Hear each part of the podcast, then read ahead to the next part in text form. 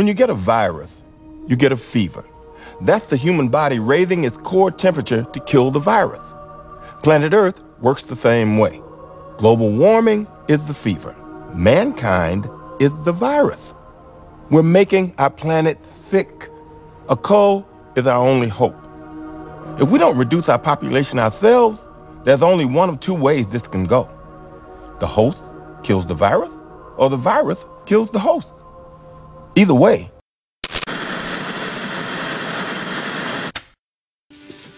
Mutually assured destruction.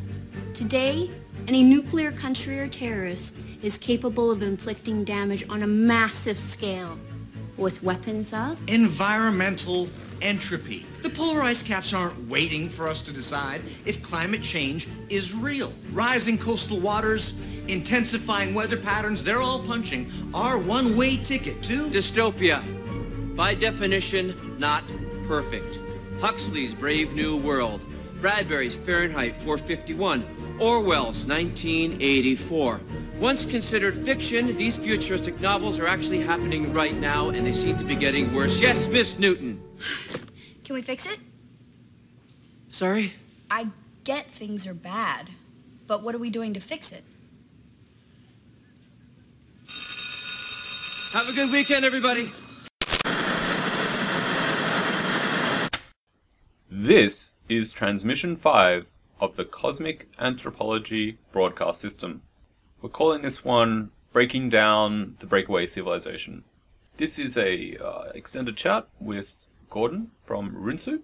It's uh, kind of a sequel to one we did last time, but this one's a lot more focused on the, guess what? Breakaway Civilization. What's a breakaway civilization? Keep listening. Ha! So, it uh, we do the whole cultural investigation thing and talk about how culture actually informs reality. Um, but mostly using things like, uh, well, surprisingly, we start with uh, Jurassic World. Um, my original intent was to ex- use Tomorrowland as a kind of framing story, um, but we end up bouncing around between those two, drawing on a whole bunch of other things, you know, conspiracy theory, ufology, some of the main theorists, um, breaking down the terms. Gordon breaks down a whole bunch of stuff. This is a really good primer to the ideas that I am exploring in more depth, week by week ish, at the Daily Grail. So this uh, basically serves as a compressed companion podcast. You read the 12,000 word essay so far. You want the podcast that goes into it in more depth and probably spoilers where I'm going in the next two. So tune in. Um, we start in media res, as they say, in conversation about the one of the um, secret space guys who I actually hadn't heard of. Channel click goes like this.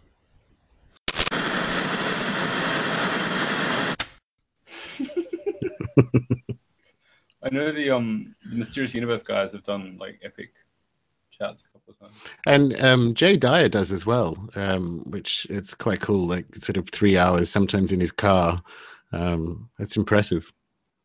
I don't know who that is. Uh, he's worth looking into. He's kind of like this um, sort of uh, southern philosopher, media analyst guy. He's quite good. He's going to be involved in the Secret Space Program um, conference as well. But um, some of his stuff is uh, very, uh, very intelligent analysis of, um, you know, uh, film texts and MK Ultra history and all that. Boom! Straight into it. Nice. Hi, Gordon. Hi, Mikey. How are you? Uh, I tell you what, I'm not that good. Um, I thought I was out of the man flu. It's just kind of concentrated in my head, and we ended up drinking more than expected last night, just over dinner. So a bit of a splitting headache, but I have painkillers, nasal spray, coconut water, Kleenex, although they were beside the laptop. Anyway, uh, so I think I'm good to go. Excellent. What we can do, I just watched. Have you seen um the Pervert's Guide to Ideology?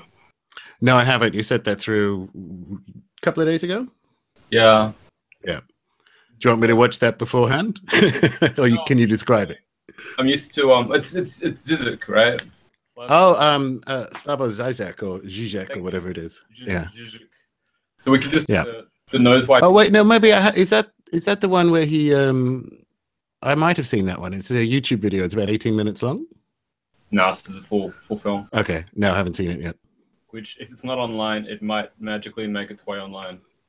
Gotcha. Cool. Possibly. Yeah. So, so I, I, I, as the internet might have realized by now, this thing I'm writing is your fault. well, I choose to take complete credit slash responsibility for that. So, you what? Did you watch Tomorrowland? Yes. So I'm just trying to work out where, where we should start. Um, at the dawn of time. Or- Well, we can start at the dawn of time. We can start with Tomorrowland. Um, I actually watched Jurassic World last night, and um, I hadn't really got around to seeing it um, beforehand. And uh, I was a huge fan of the first one. Like, it's probably the film that made me go to film school. It was fascinating to watch um, the difference 20 years later of, of what a uh, a commercial or private project like that looks like in the early 90s to now given the sort of military involvement in the back end and and it's fascinating to just sort of see how the world has changed if we're talking about breakaways that even in something as seemingly innocuous as a theme park. Um, I, just speaking of tomorrowland it sort of reminded me of it because it's kind of making a comment on what's sitting in the back end of entertainment as an industry. Wow. I kind of you've seen it right No, I ha- no, I haven't. I kind of Okay. Oh well, I, it's it's worth it. it what uh, it's actually a very like if you're a Jurassic Park nerd, it's quite a good piece of filmmaking because there's about a hundred specific visual references to the first film, at least a hundred, to the point where it's almost like uh, they did a some kind of combination of a mashup and a reboot of the first one, but now with kind of like um, naval uh, military black projects in the back end. Really cleverly done if you if you're looking at it in that direction. I did not expect that. Neither did I. I just expected some dinosaurs and people running around. Yeah, that's um. So there's this thing I've been noticing where the films I expect to do well don't, and the ones that don't do. If you know what I mean. So like Yeah, sure. Jurassic World did, I think one and a half billion, mostly in China. Really? China is its biggest market. Oh, cool. Yeah, there's this like targeting for China thing going on. hmm Um, and then like I saw, have you seen Amer- it's American Ultra? Did that come out over there? Uh, probably. I don't go to the cinema. Gordon doesn't get time for fun things like that. Um, I'm, I'm, yeah. I will. Pr- I, that being said, I, I've got this new Picture House membership, so I might actually put that on the list. I'm hanging out with a screenwriter friend on Wednesday. I'll see if we can't head in that direction because that's going to be uh, uh, one to pay attention to. What's fascinating is stuff that was this wild, swiveled-eyed, like conspiracy nonsense, is now so um, accepted that it's it's actually the it's not even the subtext of a film; it's the text of a film.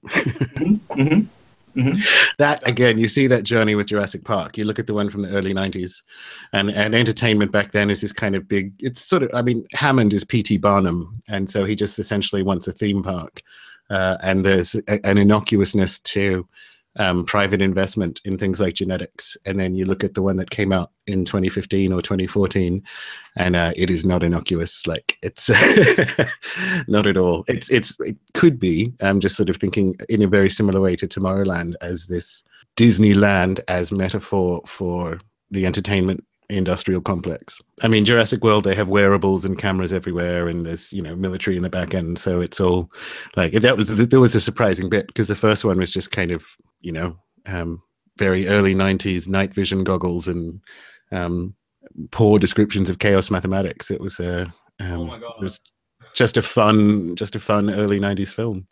But yeah, it's it's worth a look. Yeah, I, if people haven't seen the first one for a while, maybe watch that first and then watch the second one because it, you're basically watching someone doing something really really clever, um, which I didn't expect. That's interesting because, like, what I found about Tomorrowland was they not sublimate, but sort of buried a lot of the. Okay, so it's just kind of offhandedly mentioned that they're drinking Soylent. Yeah, Like, it's not that's not foregrounded at all, right? But that's like key to the whole California ideology. You know, Yeah. Bitcoin, Soylent, smash the state apart.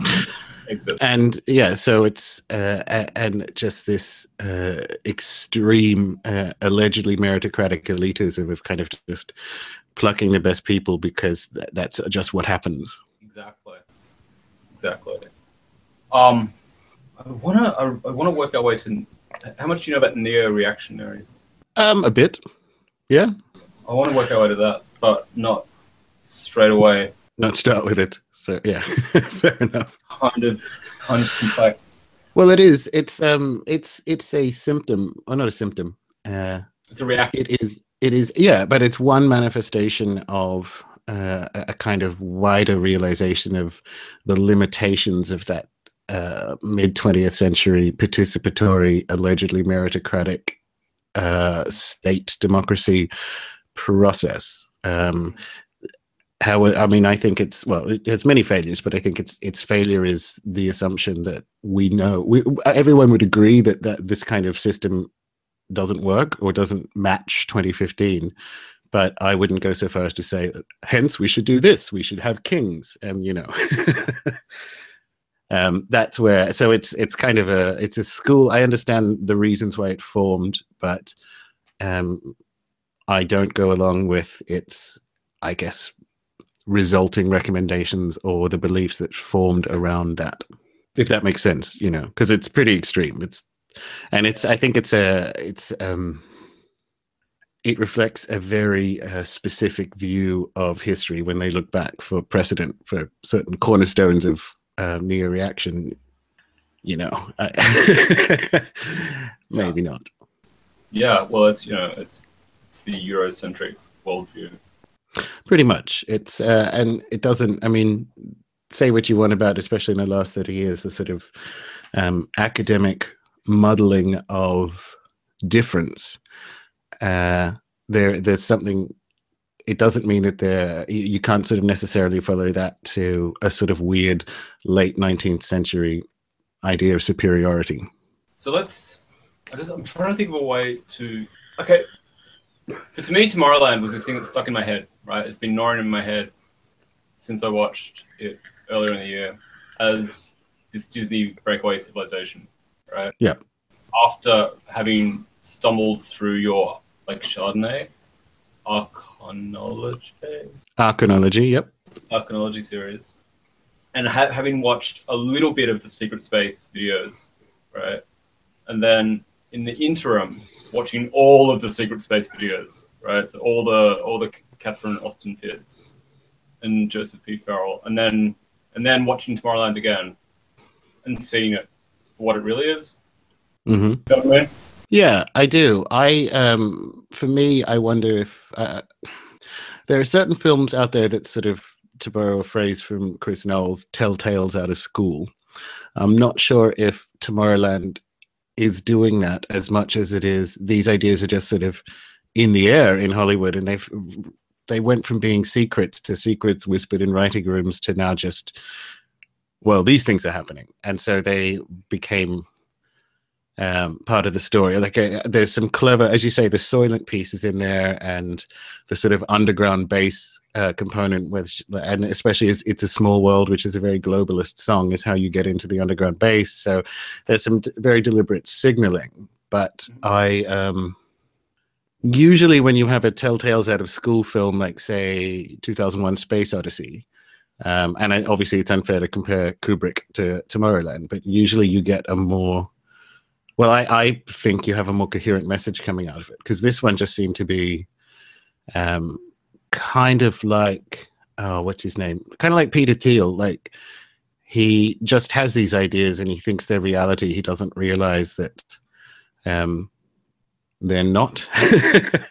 and uh, that that there's sort of there's confused bits where you have that technocratic elitism and and, and it's it's the reality of a of a privatized uh, breakaway civilization rather than the exploration of it. Like it's just there as if this is this is normal or even good.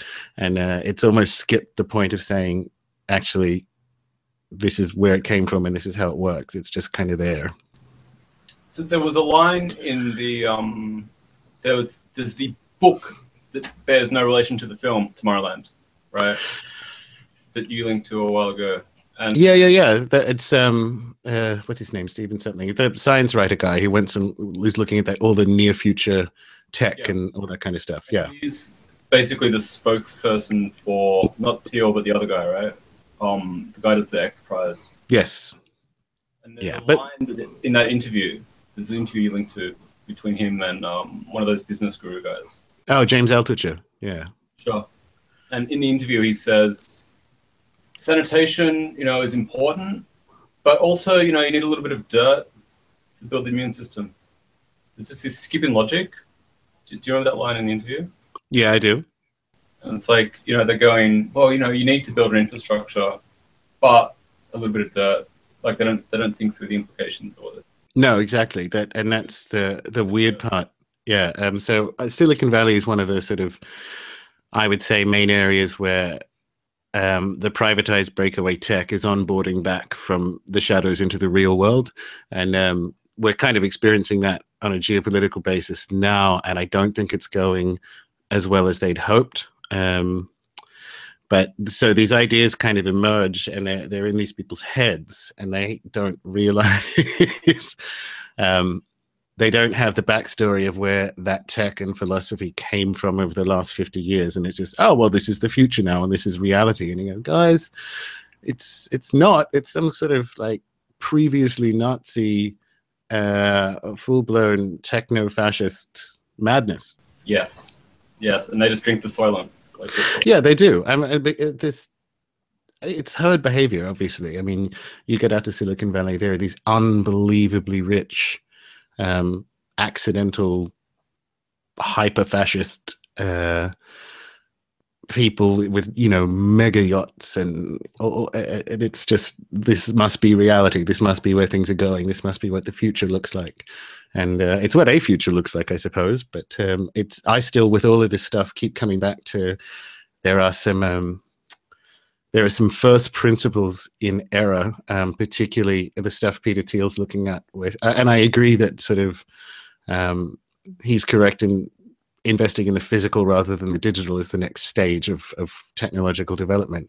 But there are a whole bunch of first principle ideas that rely on uh, a scientific materialism that doesn't uh, is not going to match where the technology is going. We've already bumped up against the limitation of the model um, over the last 40 years. And um, to sort of double down on it, to double down on an exclusively genetic explanation for everything um, will go nowhere and he'll waste a lot of money. Which sort of begs the question of where's the where's the other side of that technology gone? Because you know, um, Cold War, Stargate program, that stuff all went that, that kind of psychic or consciousness based research and technology went private as well, and it hasn't showed up in Silicon Valley. This is this is the um this is the thing, isn't it? There's this seems to be this point in the timeline. It's it's the 1970s, right? Yeah. Where you've got limits to growth, you've got peak oil, and then you've got everything that was your Stargate program, your um the other interesting, you know, speculative stuff, all going deep black at the same time. Well, um, I I see what you see there is it um, going deep private rather than deep black. So uh, the the sort of second half of the 20th century is the story of the taxpayer funding the R and D and the resulting assets going private.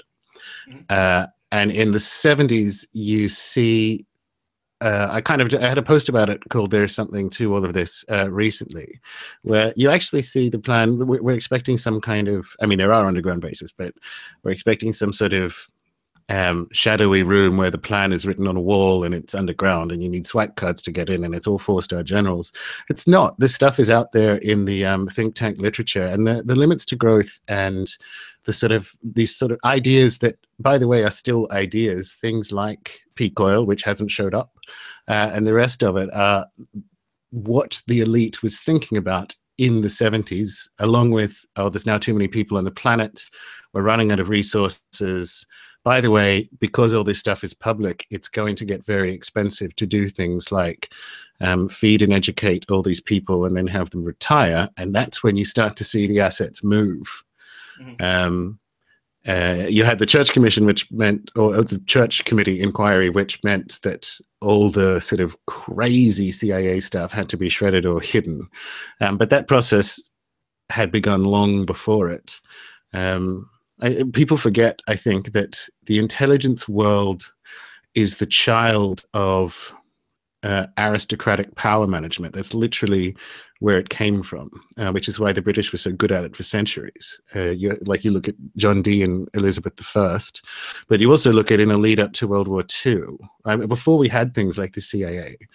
Um, a spy network was essentially just a couple of blue bloods who who tapped the old boys network to find useful people.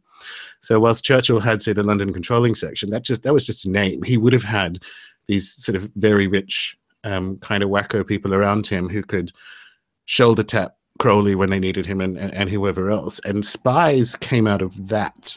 So there, it, it's um, it's always been semi-private. It's always been a um, uh, it hasn't been as uh, bureaucratic a job as say working at the DMV was. It's always been we're doing this for a um, for a loftier uh, a loftier purpose and we can play outside the rules because we're not actually a government employee you're almost above it and we forget that a lot of stuff and particularly as it pertains to things like ufos was being lifted out of government hands and going somewhere even prior to the 70s so the, the, you, you see this policy and it isn't it's almost like it's not even a change it's not like oh whoops we need to take this off the government books it was only barely on the books for convenience. You know, they needed someone to do the research.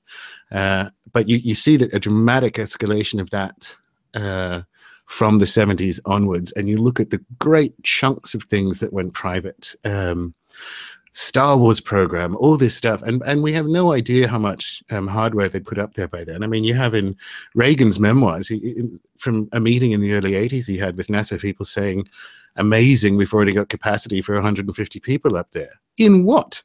that's that's long before the that's like long before the internet yeah whatever it was but like that's long before the international space station officially we only had shuttles and none of them were up there so what meeting was he in and uh, all that stuff goes private. All that stuff goes private thanks to the um, very clever law changes that former cia director slash former VA, uh, vp slash former p bush one put in place. So you, you actually see him getting kind of plugging in uh, private access to, to top secret clearance exclusively into the vice president when he was there, and that was his first job after the CIA. And then from that, he goes to president, and in that time, all this stuff vanishes. Um, so if you actually follow the legal framework, uh, which is also why I keep talking about the TPP, however much it annoys people, because we're, we're seeing the build out of the supranational legal framework now for the re onboarding of that technology from wherever it went when it went. Exactly. What is um so there's so we have the breakaway civilization and then we have the shadow state and we have the merger of the two, right? Um, you have a sort of Venn diagram overlap when it's convenient. Um, but like the thing about uh, I mean, it's a Richard Dolan term, and it's he kind of times it again. It kind of comes back to what we were talking about, where spies come from. Um, he says he used the term "breakaway civilization" because he kind of reached the inevitable uh, conclusion that we're reaching now, which is you have a um, a very shadowy non-state or um, group that is has had access to technology that's decades above what's available publicly for decades Mm-hmm. So you kind of have that iterative uh, investment. So it says, at what point do we call that a separate civilization? Now that's true. So if we can kind of time the origin of the breakaway civilization to whenever that technology, say, got 20 years above um, where is where ours is now. So that might be the 70s. That might be whenever. But this group, like you're still dealing with um, an essentially uh, an essential sort of non-state, um, very blue blood aristocratic um, shared worldview that predates that. Like a, uh, this, that that civilization came out of the sort of early 20th century, Eddie Bernays, J.P. Morgan, um, Huxley idea that you can, for the good of mankind, reorganize culture and civilization. So these were the people who, you know, they were doing that into the war. Those are the people who were tapped up to kind of build out the CIA or um, intelligence network after the war during the Cold War. And from that, and again, it's we, we expect it to be because it's a simpler answer. We expect it to be a secret government project. It's not. Like uh, government is a project of these people. Um, so where like where you begin the breakaway civilization is it's kind of blurry. Um, and that's the same thing with the shadow state because you're still seeing that sort of um, build out of it. And i think that you, you're ending up i mean we see it now. You see the, the fallout of it geopolitically. You're talking about more than one group here which is it, what's the word? It's almost encouraging because it means it means whatever the quote unquote plan is, it's not a foregone conclusion that it will be action. Exactly. So um, now, when you said Huxley, we're talking about Julian Huxley more so. Aldous Huxley. So in that uh, early 20th century, um, Allen Dulles, Gordon Wasson, Eddie Bernays, um, J.P. Morgan okay.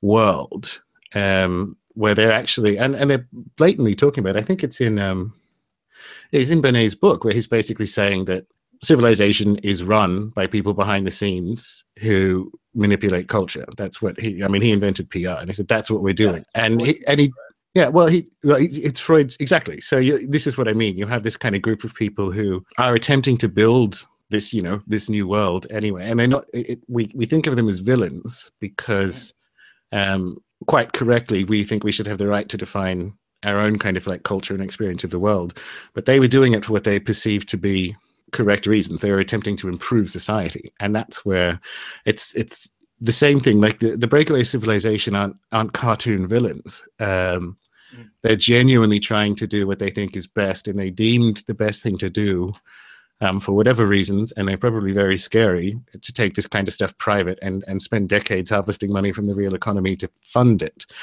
And it's very interesting to find out why, and also why it's coming back into the real world now. Mm. It's it's a form of um how we say it? noblesse oblige. Uh, oh, noblesse oblige. Yeah, uh, it is. It's um. Well, the Nazis didn't think they were bad either. They thought if they, you know, and unfortunately, that that ideology is kind of the same. Like, well, we're just going to, you know, run a corporate fascist global kind of like city state model. I don't think that they don't need a one world government because they've got the legal framework in play. So you're going to end up with a corporate city state world. That's what their perfect world is floating cities where you don't pay tax and all this kind of lunacy. It's Elysium plus plus. Yeah. Yeah. I think I say the. Oh, there's the concept. Have you watched Ghosts in the Shell? Oh, a long time ago. The, the anime, uh, the yep. TV series. Very long time ago. So you have the the idea of the standalone complex, so where people aren't necessarily conspiring, but they're all responding in an interrelated way. Yes, yeah, and that certainly, I think that's a better, not explanation, interpretive model for how you get people who are broadly aligned to go along with how things are supposed to happen. I think you get some certain ritualized signaling to tell people that that's going on, but that's the thing. You don't. People don't need to meet um, and sit around and conspire and say, and now we'll put Hillary up for a democratic thing. Anyway, you don't need to do that because they they all see the world the same way anyway, so they would behave that way. Um, and it's it's where that world has been built in their head uh, that people need to look for. Well, if not answers, then a, a, kind of model for interpreting what's going on in their world. Mm-hmm. Um, so we've sort of defined the breakaway civilization a bit more now. Um, the the thing I keep thinking about.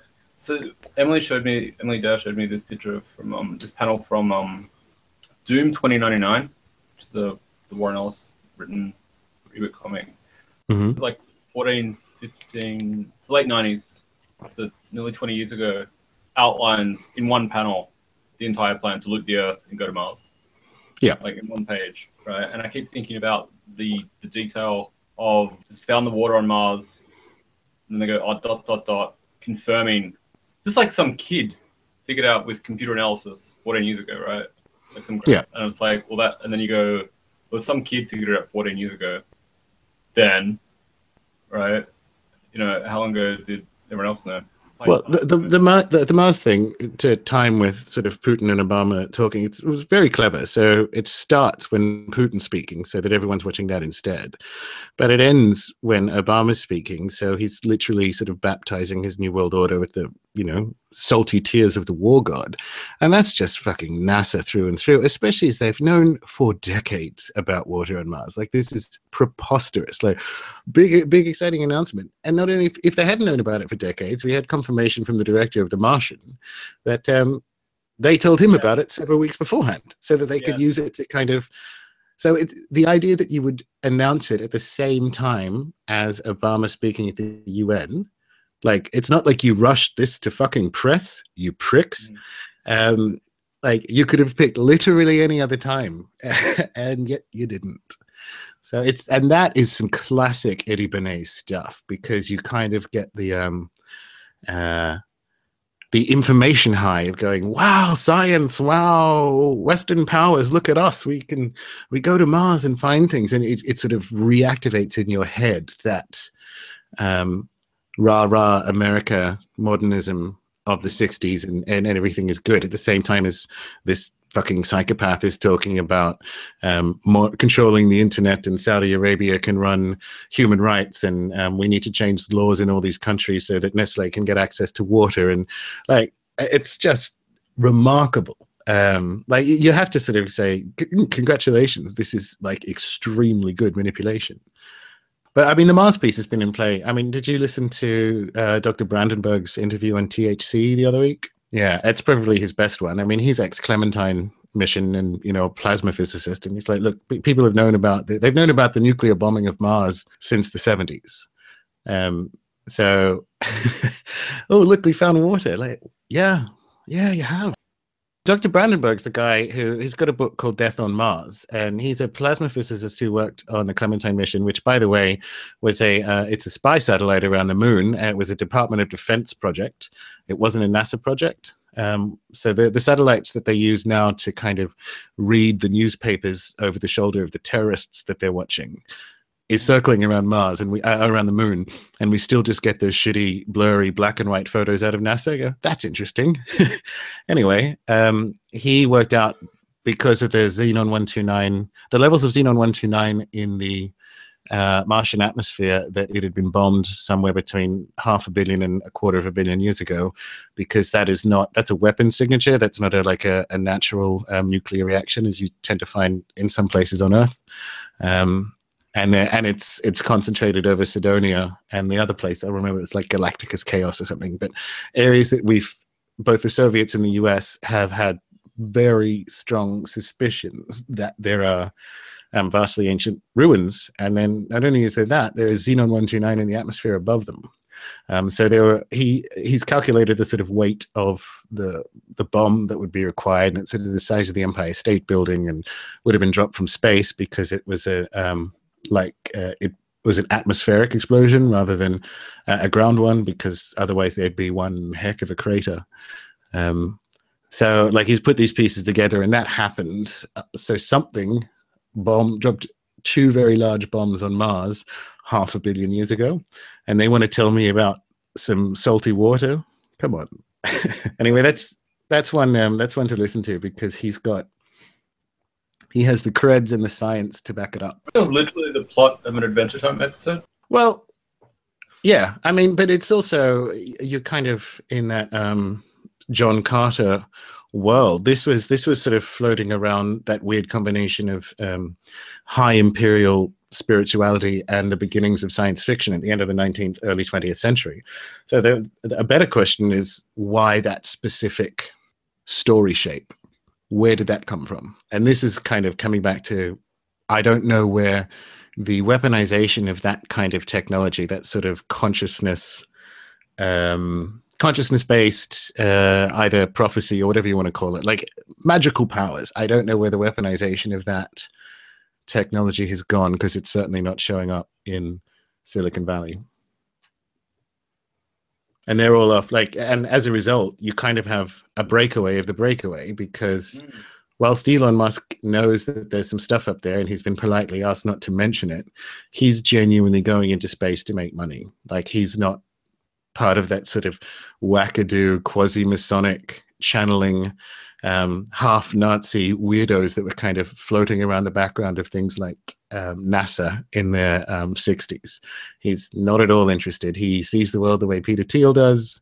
Mm. Um, you know, it's it's a uh, they want no tax. Everything's just atoms and bits, and he's going to space to like not just to make money and like I, I don't, want to diminish that. Um, he does want to die on Mars, but he wants to die on Mars because human civilization needs to become multiplanetary rather than because it sort of folds into a more interesting cosmic narrative of who we are and the existential implications of that. I mean, he's very much laying down the infrastructure for the the new world or whatever, right? You know, you got your Yeah, yeah. So, um, and Yeah. well, if you look at the companies he's involved in, if you look at that and Uber and so on, they none of them are profitable. Um, and just like you, we we sort of now start to realize um, that you have sort of DARPA investment into the beginning of Google, you have that same Jurassic World style um, military backend into these companies because that's but it's the it's a shadow state military backend because what the, like Uber is what the railroads as an entire concept were at the end of the 19th beginning of the 20th century. One single company is at the beginning of the 21st century. Like that is a that is private like privately owned planetary infrastructure. Because last time around it was a weird mix of um, you know railroad barons and, and different track sizes and it, it all didn't work and then it got very expensive to run at a state level but there was money to be made. And so what, what you're seeing is the onboarding of um, this, and this is what the tpp is for um, private ownership of entire ideas or industries um, rather than i mean look at what amazon's going to become look at what uber's going to become.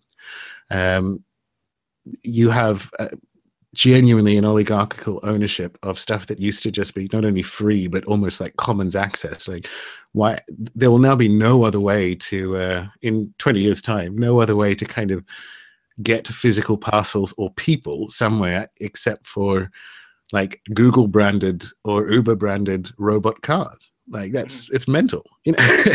You won't be allowed on the road. Like that's what i mean. You, you watch the laws happen and it'll it'll start with uh, we need laws that allow for non-driving cars and then a few years later it will be only automatic cars on the road you know? For our own safety.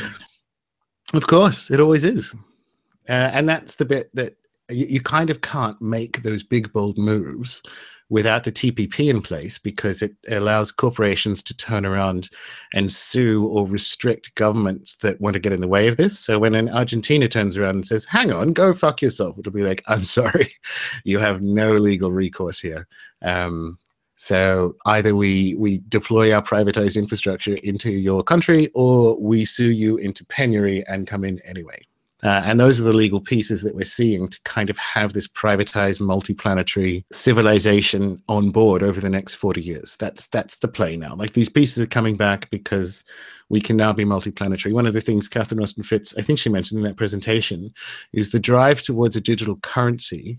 One of the reasons behind it is you need a non-physical currency if you're going to be a multi-planetary civilization because the ATMs on Mars are a long way from the bank. Do you remember the film Network? Yeah, yeah, yeah. Remember the speech in the boardroom at the end? Of course. Yeah. Classic. I studied that at film school. Good film.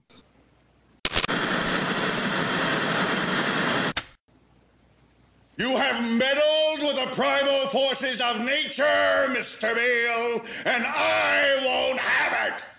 Is that clear? You think you've merely stopped a business deal. That is not the case. The Arabs have taken billions of dollars out of this country, and now they must put it back. It is ebb and flow, tidal gravity. It is ecological balance. You are an old man who thinks in terms of nations and peoples. There are no nations. There are no peoples. There are no Russians. There are no Arabs. There are no third worlds. There is no West. There is only one holistic system of systems. One vast and immane, interwoven, interacting, multivariate, multinational dominion of dollars petrodollars, electrodollars, multi-dollars, Reichmarks, rins, rubles, pounds, and shekels.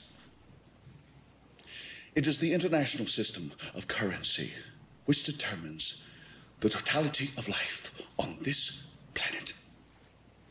That is the natural order of things today.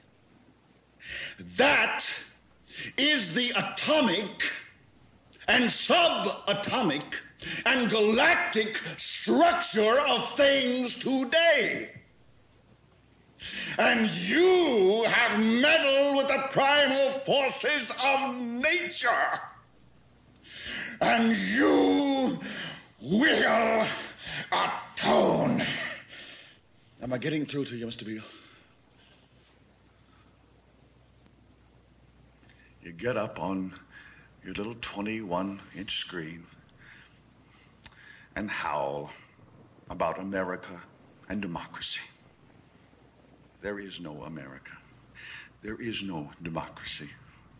There is only IBM and ITT and AT&T and DuPont, Dow, Union Carbide, and Exxon. Those are the nations of the world today. What do you think the Russians talk about in their councils of state? Karl Marx? They get out their linear programming charts, statistical decision theories, Minimax solutions, and compute the price cost probabilities of their transactions and investments, just like we do. We no longer live in a world of nations and ideologies, Mr. Beale. The world is a college of corporations, inexorably determined by the immutable bylaws of business. The world is a business, Mr. Beale. It has been since man crawled out of the slime. And our children will live, Mr. Beale, to see that perfect world in which there's no war or famine, oppression or brutality. One vast and ecumenical holding company for whom all men will work to serve a common profit, in which all men will hold a share of stock, all necessities provided, all anxieties tranquilized, all boredom amused.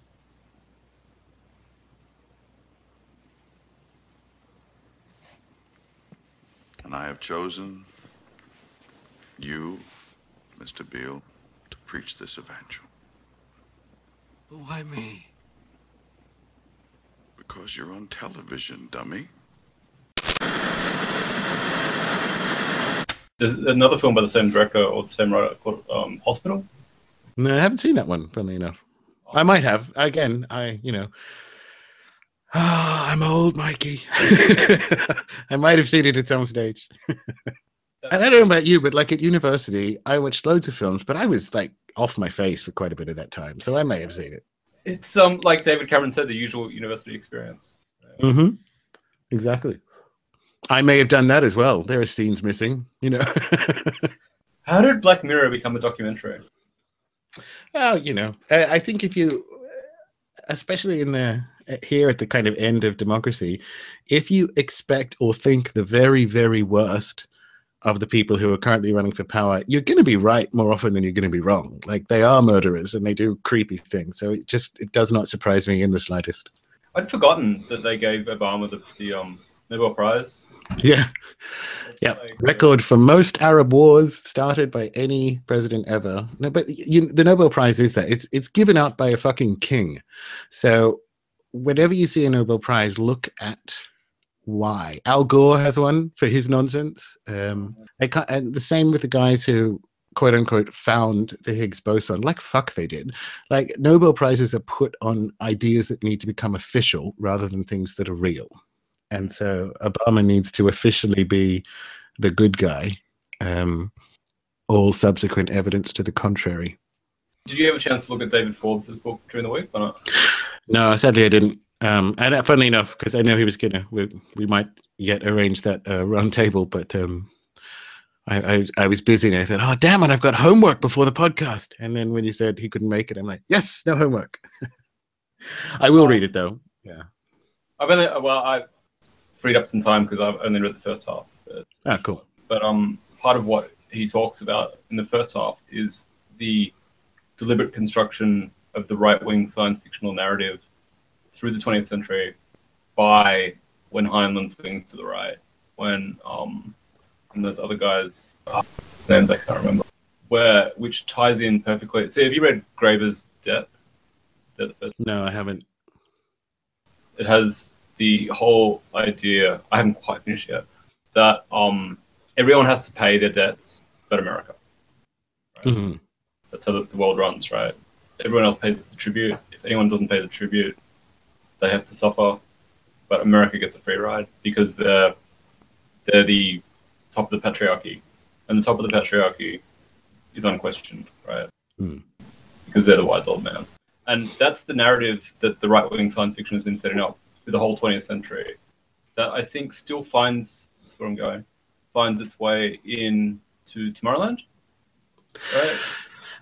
Yeah, I is it right wing though? I mean, this this idea of um, debt funding, this idea of debt funding is is is a very state idea.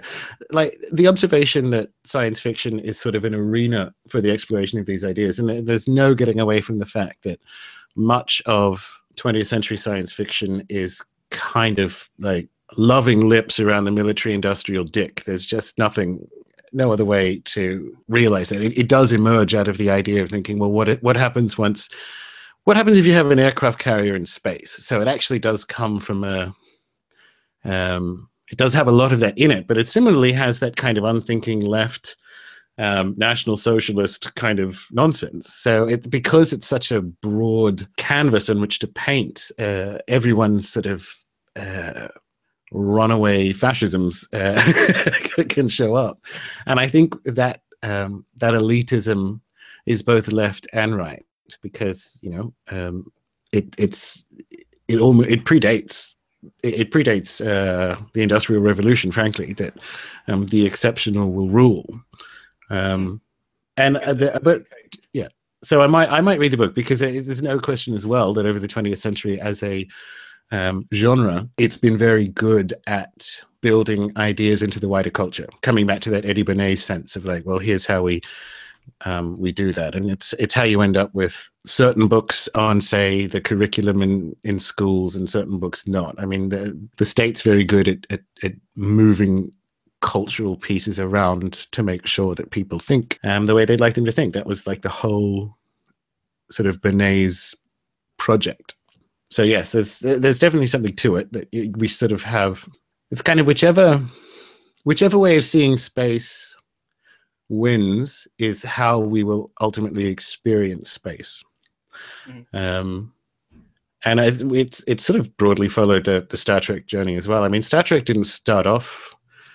Uh, Star Trek started off a little bit kind of small C conservative, um, to the right in the sense that Gene Roddenberry described it as wagon train to the stars. So it, it's kind of that it, it, it emerged out of almost westerns as a genre, and they do tend to lean more um, to the right in a in a small sense, like um, property ownership and and and personal liberty and all that kind of stuff.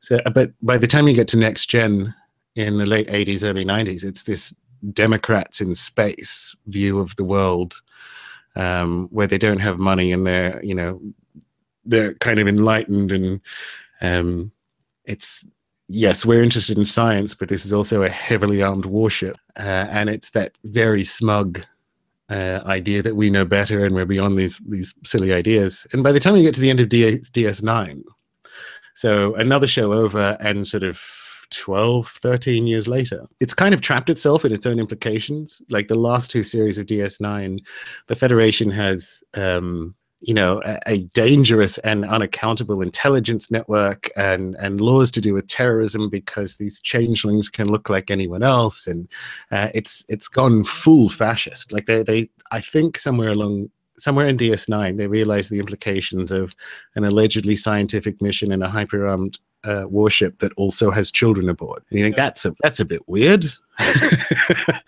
Uh, and so What was the Go on. cultural backdrop? what was what What was the contemporary cultural backdrop when that show was airing? Oh, DS9. Well, DS9's late 90s. So Star Trek kind of, so it's, it's all pre 9 11. Um, pre 9 11, but post Iraq, right? uh, Post Iraq 1, yes. But Star Trek's been always very insular. Like, um, it, uh, when uh, so uh, Ronald D. Moore did Battlestar, and that's probably the best show about Iraq, and that's an early '90s show. So um, Star Trek tended to look inward in a funny way. Um, I, I mean, it, it, sort of reflected culture and it, like by doing things like having the first uh, multiracial on-screen kiss and, and that kind of stuff. But it was never intentionally designed.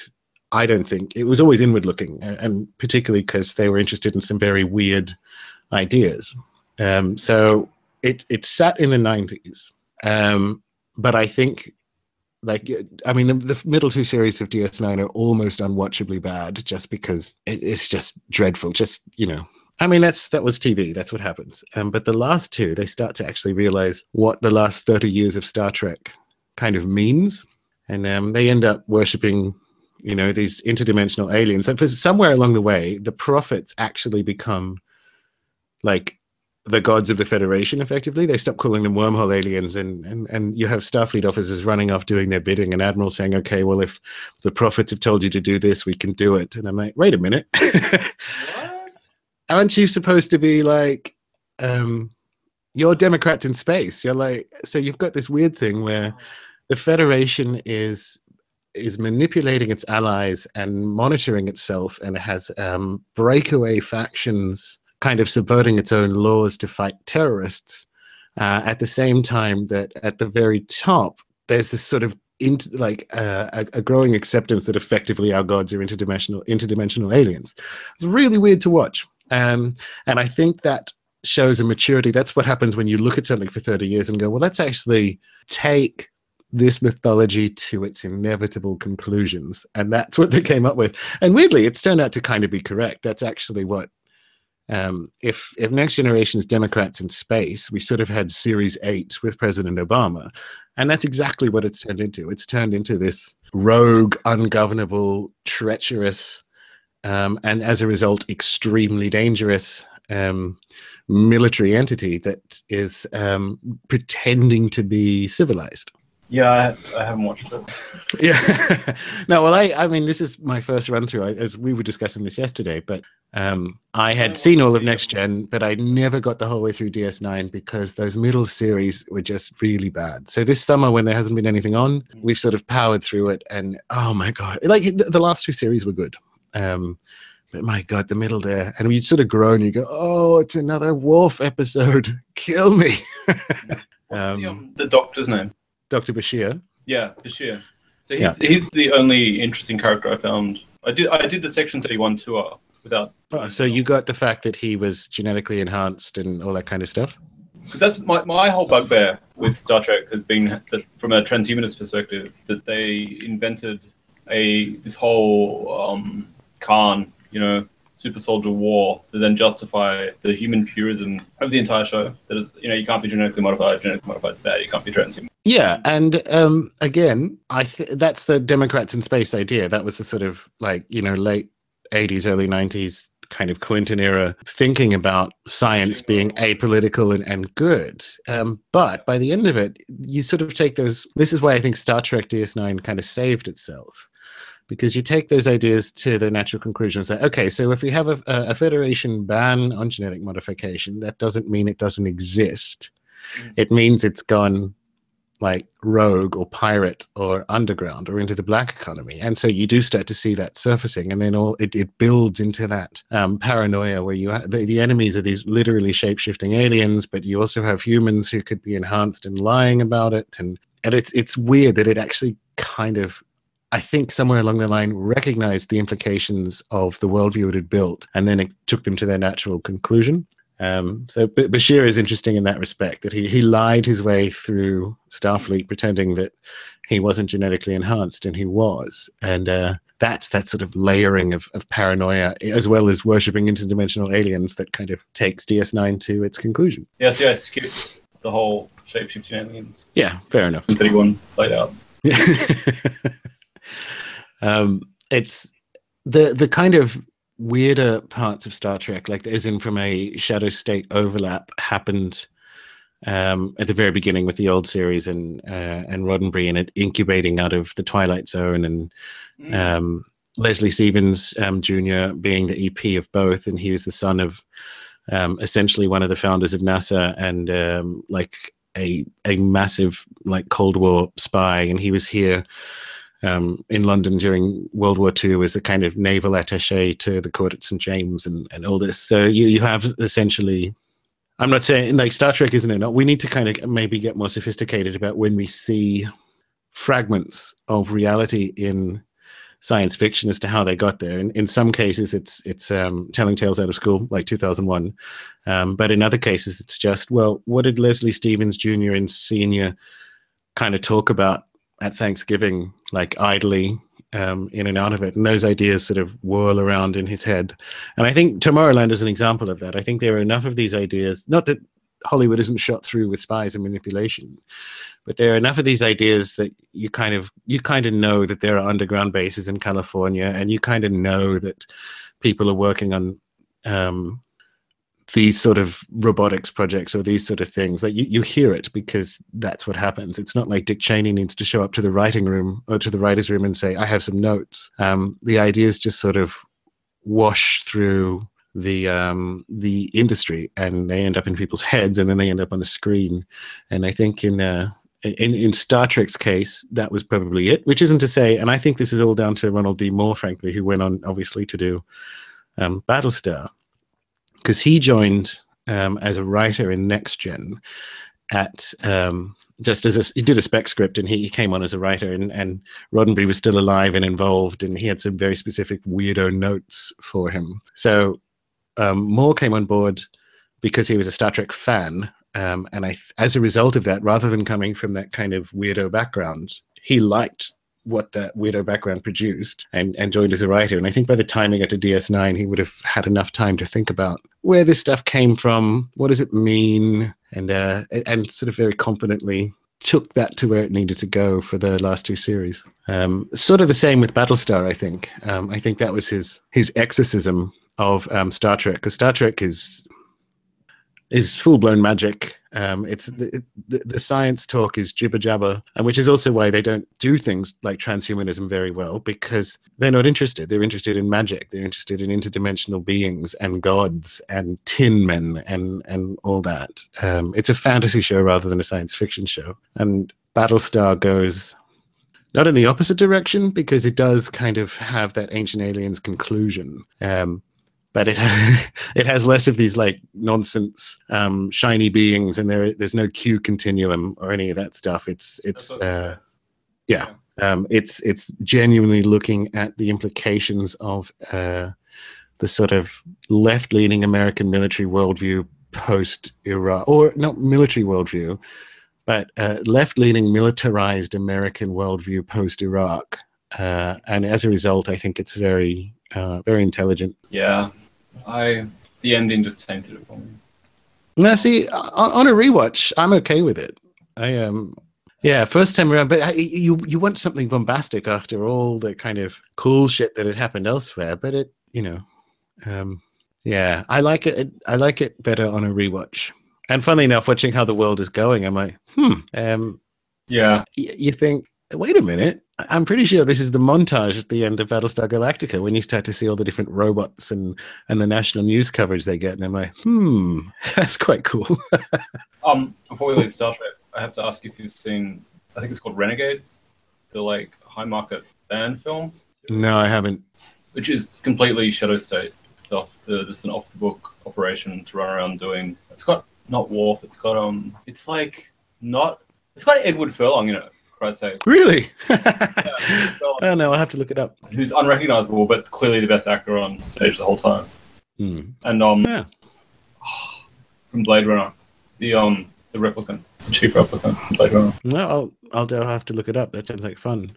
But yeah, I mean, they, Deep Space Nine has the Defiant in it, so against their own laws and treaties, they you know they built um, a warship that could cloak with weapons that were illegal um, because they were facing a threat that um, the current legal infrastructure didn't allow them, or they didn't think that they could face, given the current legal infrastructure. And that's interesting. That's sort of that's where DS9, I think, gets um, because it's a Ronald D. Moore trait to kind of look back at the implications of military. We saw that with Battlestar. Like, mm. it's interesting that the whole thing just grows in increasing paranoia and chaos. Um, and it, and it starts with this, you know, like if you if you started at next gen because there's sort of a very significant line in the sand between original series and then the stuff that came afterwards. But if you take it back to the beginning of next gen, the sort of that glorious um, rational scientific promise uh, you follow its conclusion through to the end of DS9, and it's it's nothing but spies and interdimensional aliens and and, and black military projects and increasing chaos, and it starts with that. Um, and so, uh, viewed as a macro, and, and not not intentionally either. That's what's funny to watch it because we've kind of had that play out in reality, and it's interesting that it's played out in a in a fictional universe and ended up at the same spot. Absolutely. So let's. I'm just looking at. I'm not sure how long we're going. For about an hour now, I think. Um, let's let's speculate as to where. So when you say people running around fighting a threat, only they can see, and we, when we're talking about them telling tales out of school, Hmm. what's what's your what's what's the Gordon reading of reality? Um, well, I guess there's probably several. I think, um, and that's why the Brandenburg stuff is so interesting, and and people need to look at. If it became apparent, well, if if he accidentally found it in the 70s or whatever it was that um, Mars had been nuked, and he sort of tells the story of um, how he accidentally came to that discovery um, in the THC Plus interview. So if if people are THC Plus listeners, they should definitely get that, or they should be anyway.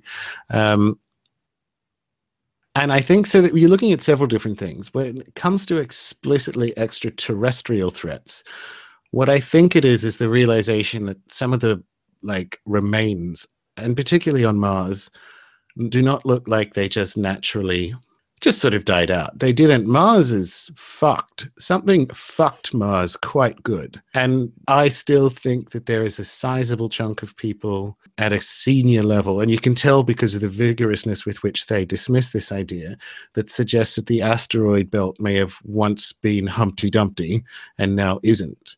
And if you look across the solar system over the last over a half billion years, some fucking shit went down. And uh, if your job is to, I mean, defend America, but in theory, defend the Earth, and you you kind of wake up and realize you're in the remains of a very damaging war zone, like you, you just sort of woken up on the Somme today, you know, like oh, this is not good. I can't currently see what did this, but something did. And I think that's a big part of the um, the militarization of space because you you look at it and think space is not peaceful. We can archaeologically make that conclusion. Uh, just looking at our own solar system, it's currently peaceful, or at least in like you know spectra that which we can observe. Uh, and I think that's a big part of it. I think they need to know when we get out there in a, in an almost Star Trek way. Hopefully, some of them will be, be friendly. Probably not a lot of them. We don't really know. Uh, we only have the archaeology to suggest that well, even well, the evidence, some of it's archaeology, but the evidence, the scientific evidence, to suggest that it, it isn't a peaceful place.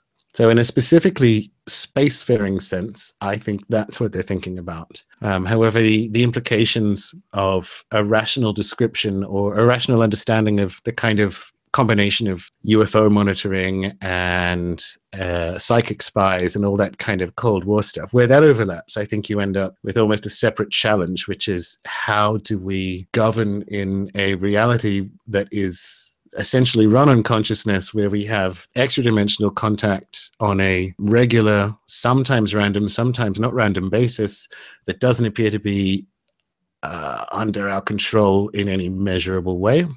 And so I think you're sort of dealing with two separate challenges. There's the there's the, the, the cosmos one. There's the um, the almost ontological implications of, of how you run, yeah, a um a, a, a democratic capitalist um, nation in in sort of Jacques Vallée's universe, and then you have the specific military challenge of as we become multiplanetary, we are going to.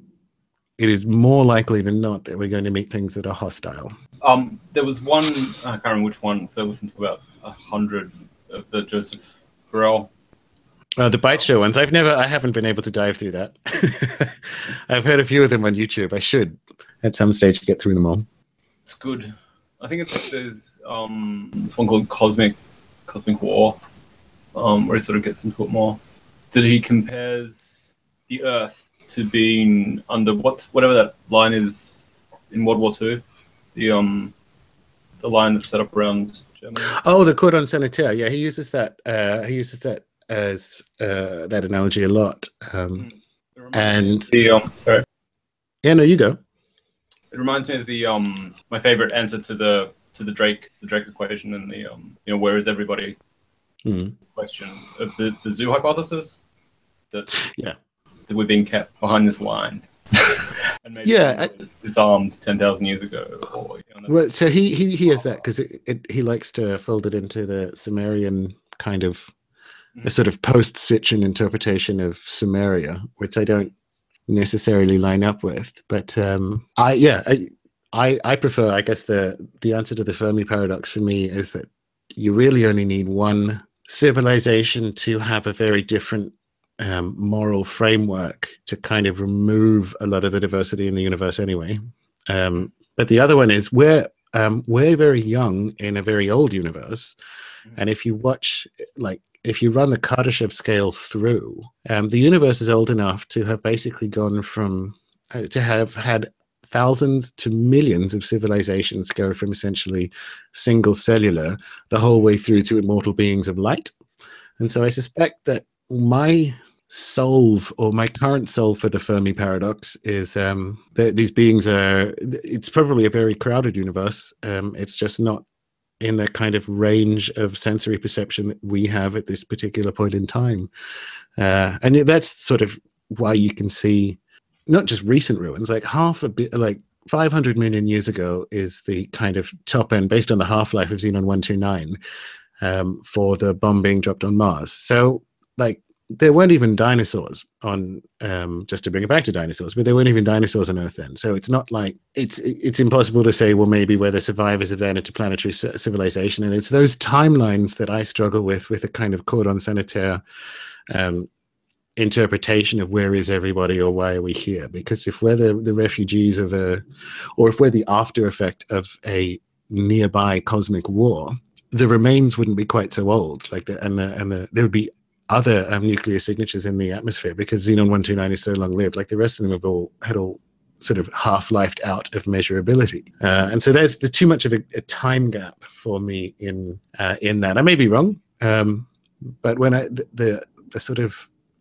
extraterrestrial remains or evidence that I find the most compelling sits kind of above the 250 million year, years ago line, and um, I struggle to see how there's a, a physical connection to it. Now, that said, my soul for why these sort of Laurasian mythologies in particular appear to match things that could have happened a very long time ago is almost like a Final Fantasy movie uh, or Scientology component, that these stories are either available in, in not like like whatever the akashic records actually is they're they're available for a consciousness to access or the remains of these civilizations or someone who was around to watch it were there so that on a on a consciousness based or shamanic level um, these stories were kind of passed from the spirit realm um, back into the physical. I don't think i think materialism disrupts uh, alternate history just as much as it does normal history. We we see the we see in the in mythology a match for things that appear to have happened in space and think that there must be a physical reason for it. There actually doesn't need to be. If like for a magician,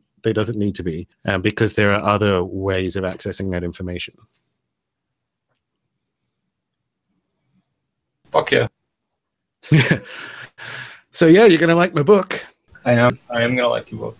Now hang on, it's two books, all right? Yeah, yeah, yeah. But like um, Starships, as you can probably tell from the title, gets into that um, gets into this area quite in at some depth. Well, we're definitely coming back to that.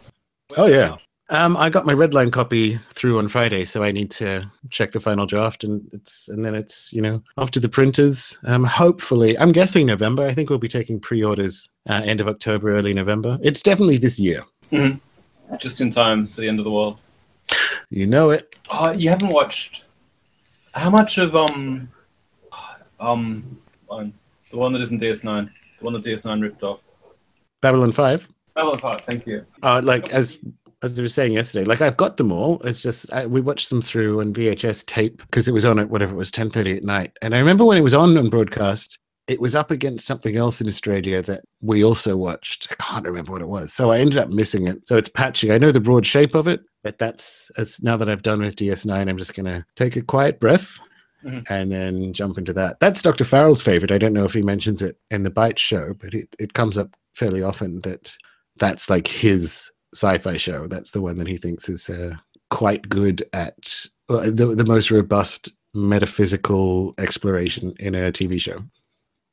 Yeah, uh, the the middle seasons uh, where it gets into the heart of the cosmic war and the, the battle Yeah. between light and dark is incredible, and the answer is amazing. There's a thing just talking about artifacts on Mars. There's a thing that Babylon Five shares with quite a number of works, but the main one for me is: Do you know the video game Mass Effect universe? Yeah, I know it. I don't play games, but yeah, I know the one you mean. Where they, as soon as we get to Mars, there's something they're waiting that then unlocks the universe. It's either a spacecraft we reverse engineer or a gateway to the teleportation system. Or Well, that um that was in Red Planet as well, wasn't it? oh god, Red Planet. Um, which in uh and even weirder, that was the fir- like NASA, and it's in the credits. Like NASA consulted heavily on this film, thanks to NASA for being involved. I'm like, wait a minute, NASA was involved in the story of a mission to Mars that kind of gets trapped. The usual story gets trapped there, walks inside the face on Mars, experiences an interdimensional ancient being, and then we become truly like truly interstellar. Wow. Yeah, sorry, sorry. What NASA helped on that? Like in the credits and all. That's fucking interesting. This is what I mean about. Hey, look, we found we found the remains of salty water on Mars. Go fuck yourself. I know what else you found. You like, yeah.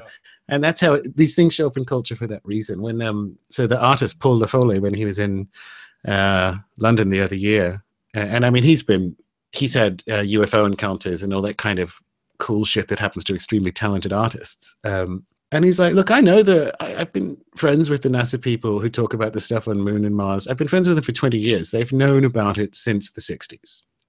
And um, it's one of those things. It's it's almost like a, it's not a very well kept secret, or maybe it is. And I just think that the divergence between further discovery of this and the the just sheer nonsense that they put out, like crowdfunding little th- like NASA just exists as this absurd.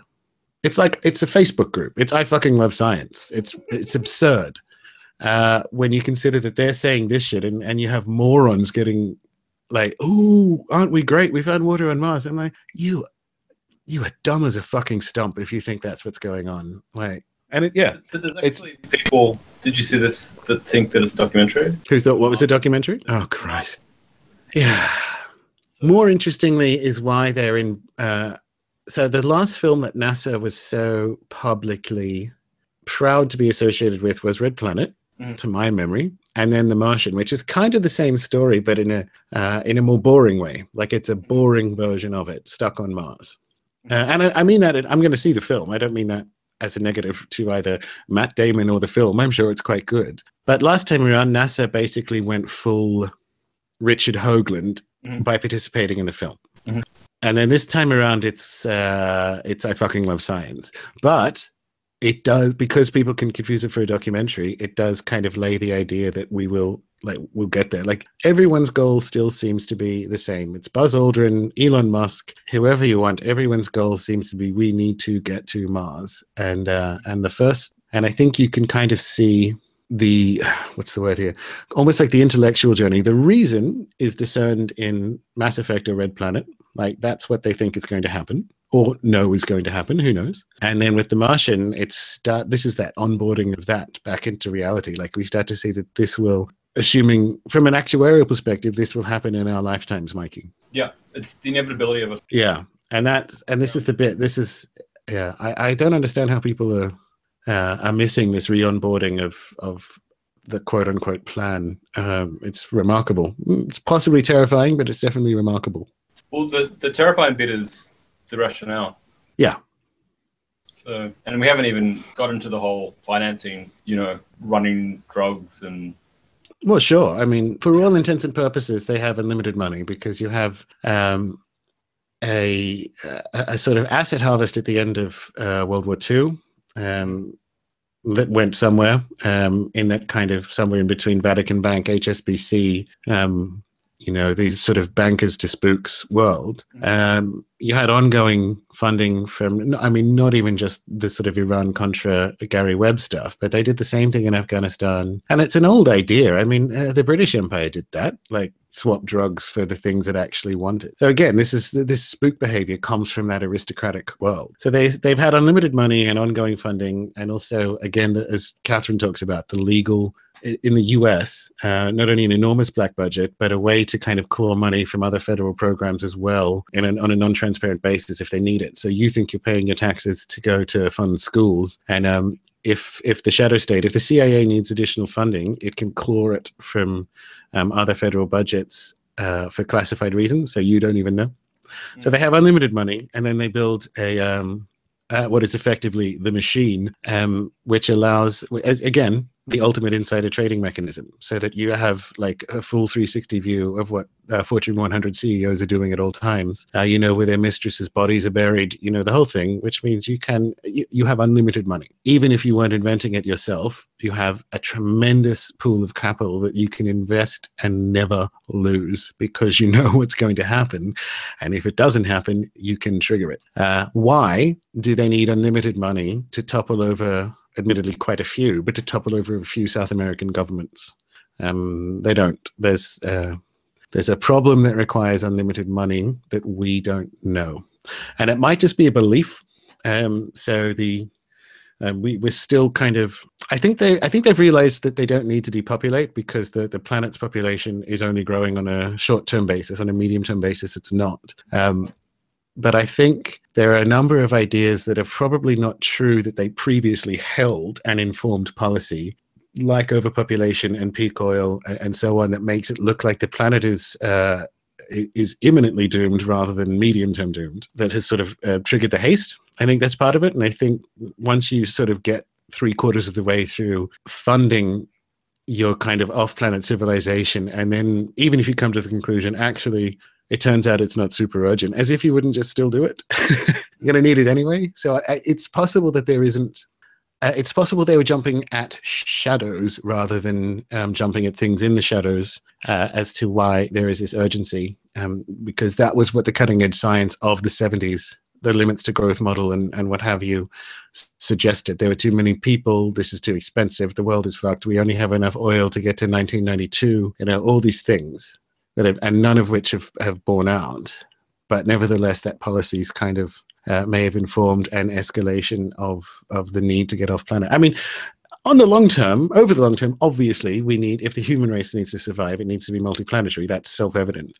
Um, I don't particularly care if we if we survive or not. Like in a, in a nice sense, like the universe doesn't give a shit. Um, but like if we want to, we need to be multiplanetary. So if if we're kind of if we're within a decade or so of that now, great.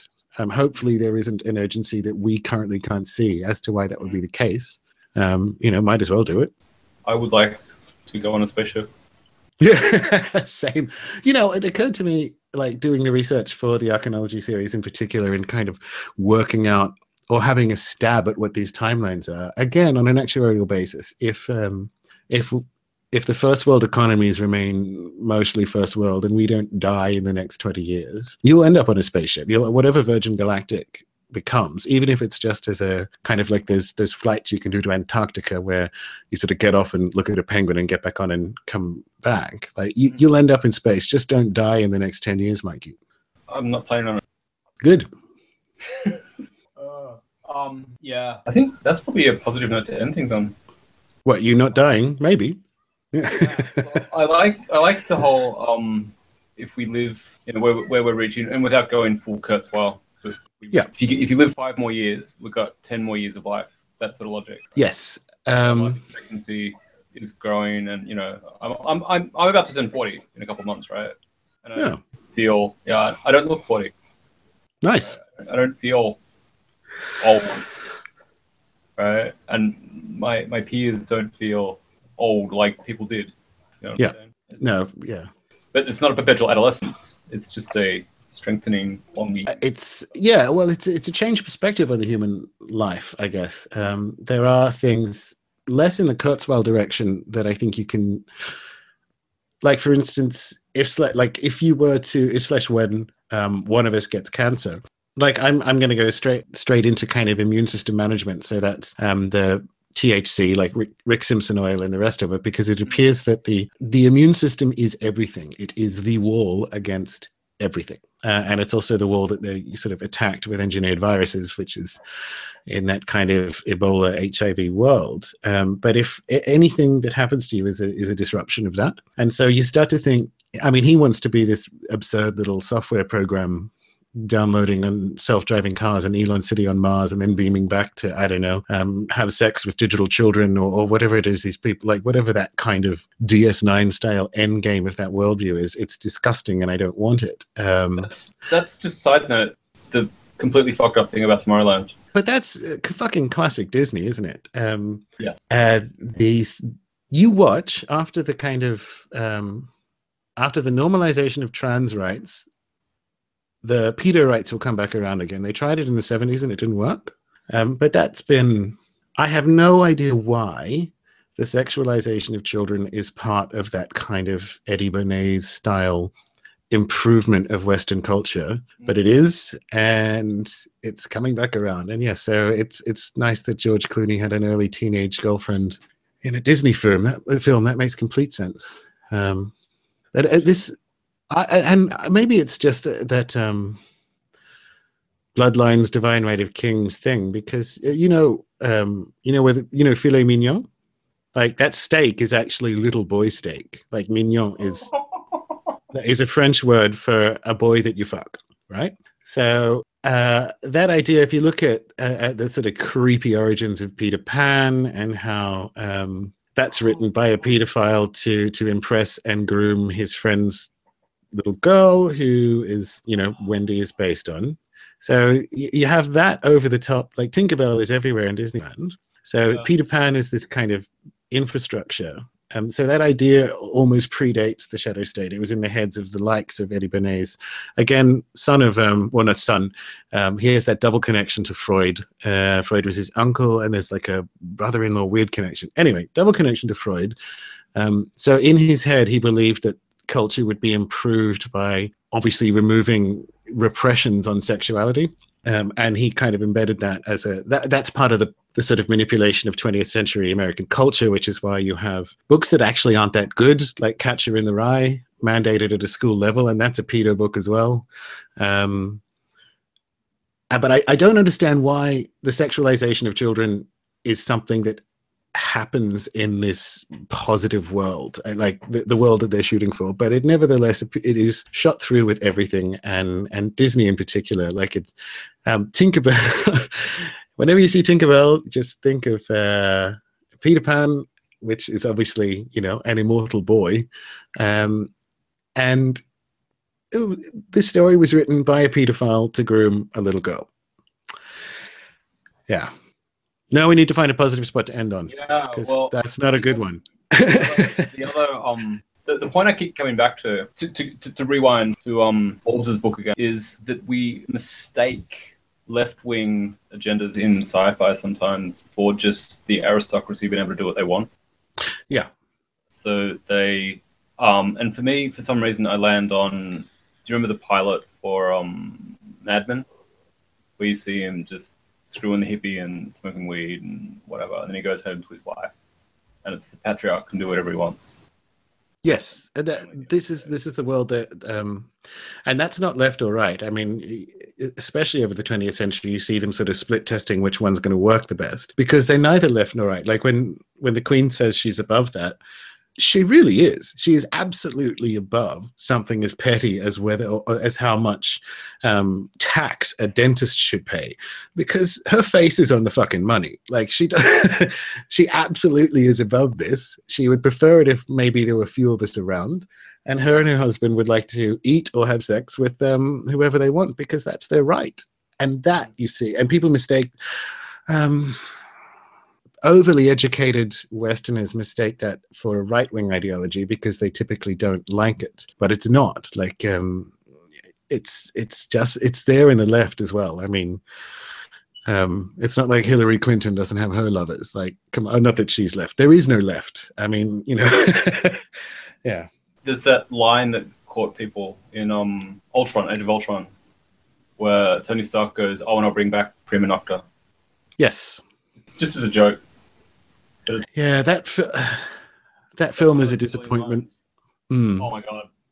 that film is uh it's it's sort of sad to see this happen i mean maybe not maybe i just have uh maybe i expect better of our superheroes in that grant morrison sense um because superman was used manipulatively in, in quite a positive way like he fought the nazis and he fought kkk and what have you. It was again the 20th century's eh, particularly in america stories of, of using culture to to build culture. Um and and this one was normalizing intervention like lionizing intervention in ukraine and and their version of it was there was a very missed opportunity to um explore the implications of ai in that sort of elon musk bootloader sense.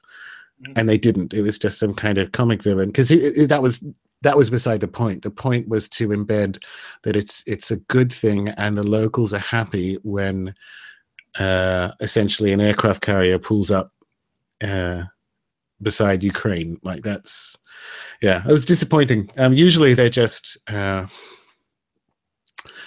uh identikit like i don't i had to make sure i'd seen the film before it because they they blend into each other for me and i don't care um, I had to kind of make sure. Like, I, I think I've probably missed one of the Iron Men because he's in all of them, and I don't know. Um, The three was not that three was Shane Black.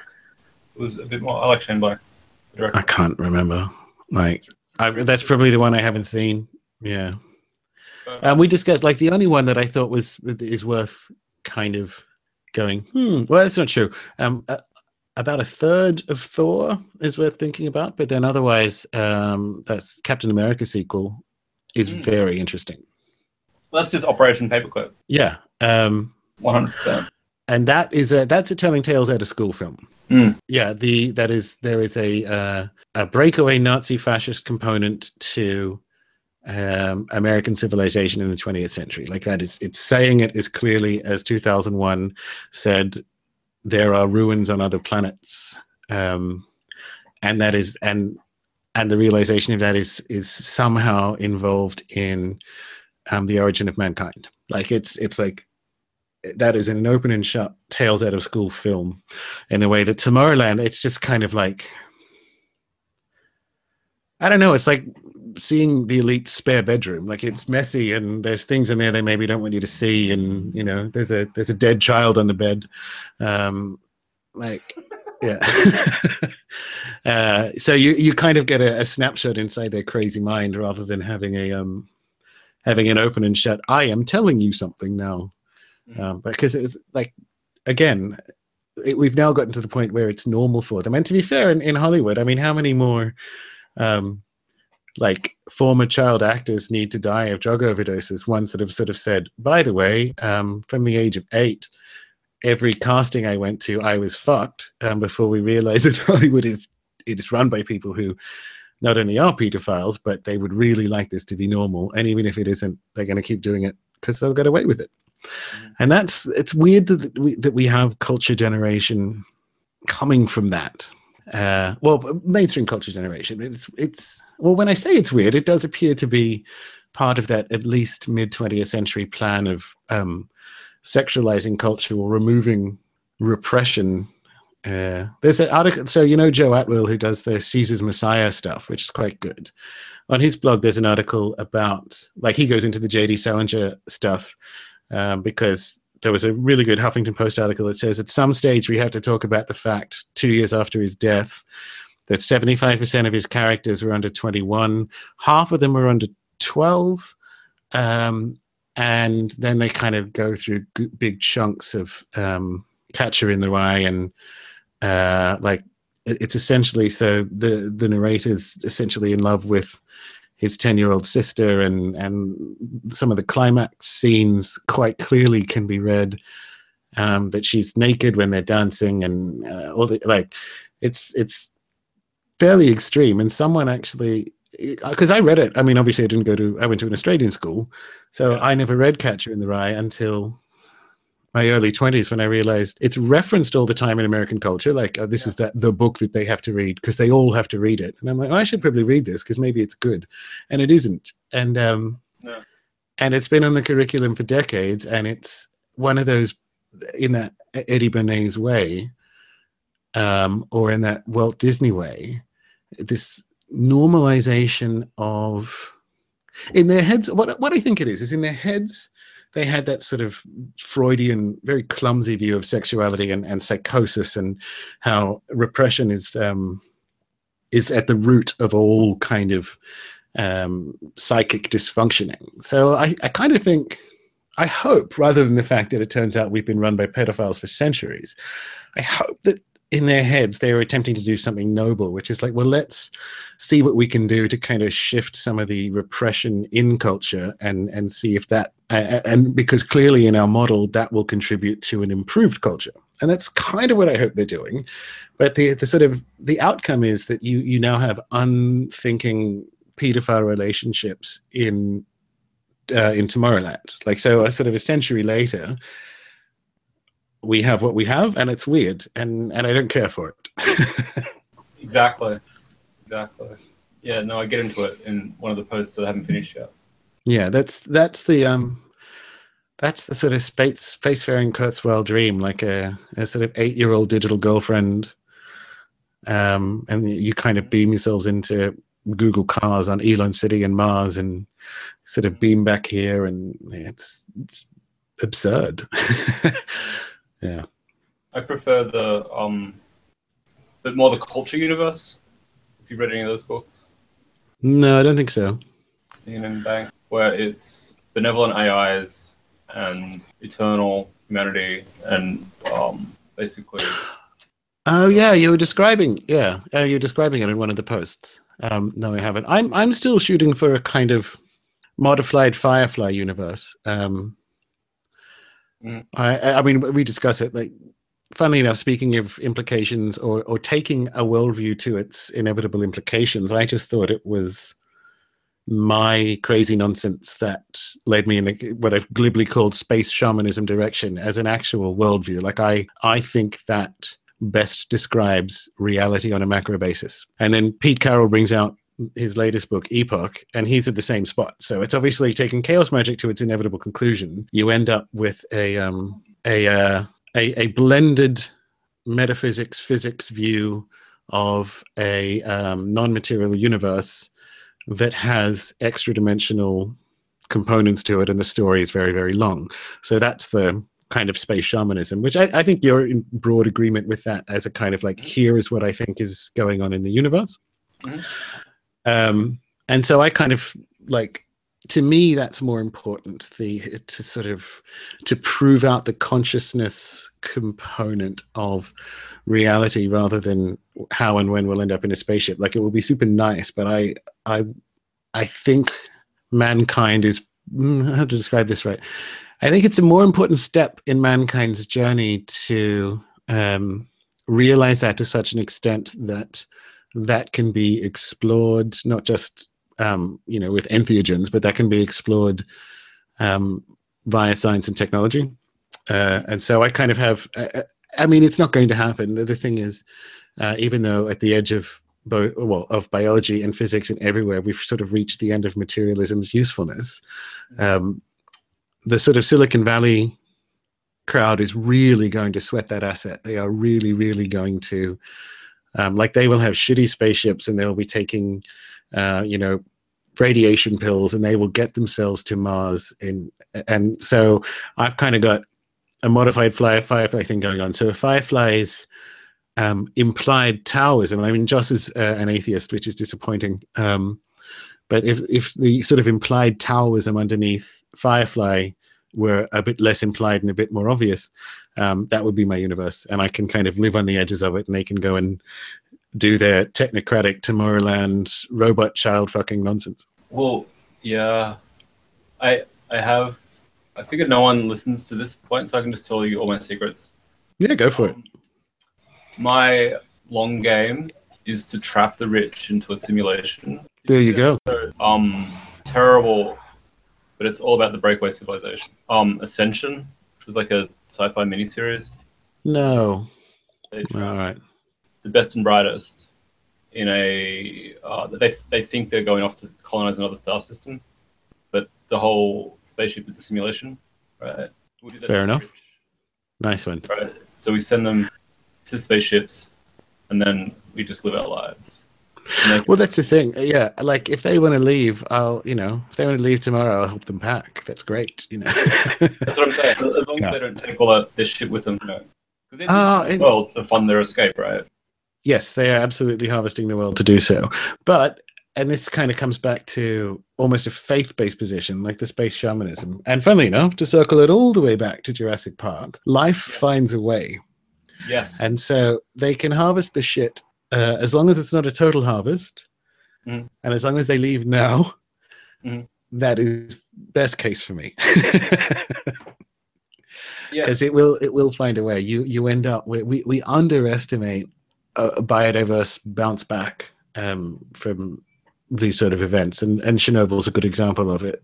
But um, yeah, Well, their their entire materialistic escape plan is to get to another planet, to start over, to have all their toys, and Yep. you know, and leave it to where it's the breaking with the more religious, spiritual narrative of, of progressing as a, as a person, yeah. Of of um, so you can either the mental universe. you can either use a, a propulsion engine to see an additional point zero zero zero zero zero zero zero zero zero zero zero zero one of the universe, or you can um, deepen your engagement with the whole thing.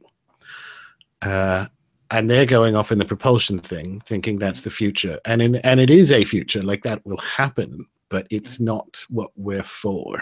Um, and I just think it will be the most hilarious thing if we do it. Like if if some ver- variant of Red Planet plays out, and uh, in these sort of 250 million year old ruins, Elon and his friends encounter something that melts materialism. Like so, they've just you know Kurzweil's just uploaded himself to whatever mutant version one um, transhumanist mannequin it is, and he's just done that, and he's killed his meat suit. And then it turns out, oh, you had all of that wrong. Uh, immortality is achieved this way.